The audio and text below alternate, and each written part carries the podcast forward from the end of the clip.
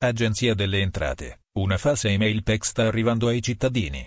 Ogni giorno una nuova truffa online. Oggi è la volta della falsa email PEC che arriva dall'Agenzia delle Entrate. Lo scopo è sempre lo stesso da parte dei truffatori, rubare dati personali e sensibili della vittima al fine poi di svuotare conti correnti, carte prepagate o imbastire altre truffe con la propria email. In questo articolo andremo a vedere come si presenta questa nuova truffa, come riconoscere le finte email e come difendersi dai truffatori.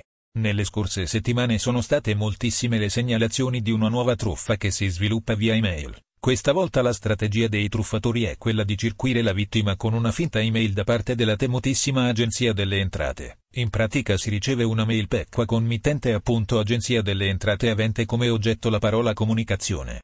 All'interno della falsa email è presente un link che rimanda l'utente ad inserire i propri dati e la propria firma elettronica per poter leggere il contenuto della email.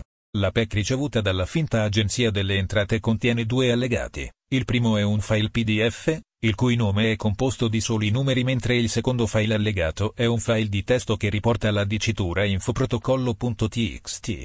Entrambi i file sono ovviamente dei virus. Nel caso in cui l'utente apra o scarica i file il rischio che il PC possa essere infettato è molto elevato. Lo scopo di questi virus è quello di rubare i dati personali. Questa tecnica truffaldina è nota con il nome di phishing che sfrutta la quantità, più che la qualità, per ingannare l'utente e rubare i dati personali. Ma come riconoscere e capire che la email PEC è falsa? A. Indirizzo email errato anche se difficile da comprendere. Uno dei primi elementi che ci fa capire che siamo di fronte ad una truffa è l'indirizzo email, infatti quest'ultimo è dopo Cristo.liquidazione 5.noreapplichi-pec.agenziaentrate.it. La differenza sta nell'assenza delle lettere GT. Infatti le email ufficiali dell'Agenzia delle Entrate erano simili a questo due esempi. Dopo Cristo.gt.liquidazione 1.noreapplichi-pec.agenziaentrate.it. O. Dopo Cristo.gt.liquidazione 2.noreapplichi-pec.agenziaentrate.it.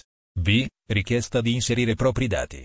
Viene richiesto di inserire i propri dati e la propria firma elettronica per poter leggere il contenuto della email. Quando mai l'Agenzia delle Entrate potrebbe farvi una richiesta di questo genere? C. Disclaimer sulla privacy non aggiornato.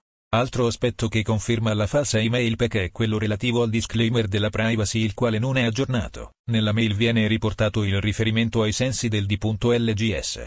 N. 196-2003 mentre quello corretto è Regio.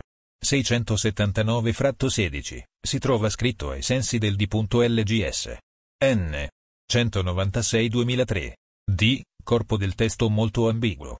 In merito alla comunicazione allegata alla presente email facciamo presente che, la comunicazione è stata generata in modalità automatica. Le chiediamo pertanto di non rispondere all'indirizzo dal quale è stata spedita.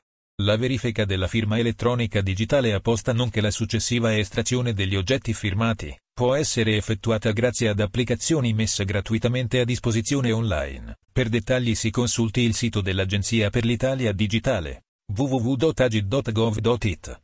Alla pagina www.agid.gov.it. Questa comunicazione è indirizzata alla casella di posta elettronica certificata riconducibile alla società iscritta nel registro delle imprese. Se la casella non corrisponde all'effettivo destinatario del messaggio, la preghiamo di segnalarlo all'ufficio del registro delle imprese. Per qualsiasi chiarimento ed informazione circa il contenuto della comunicazione è possibile ricorrere ai canali di contatto con l'agenzia indicati all'interno della comunicazione di irregolarità.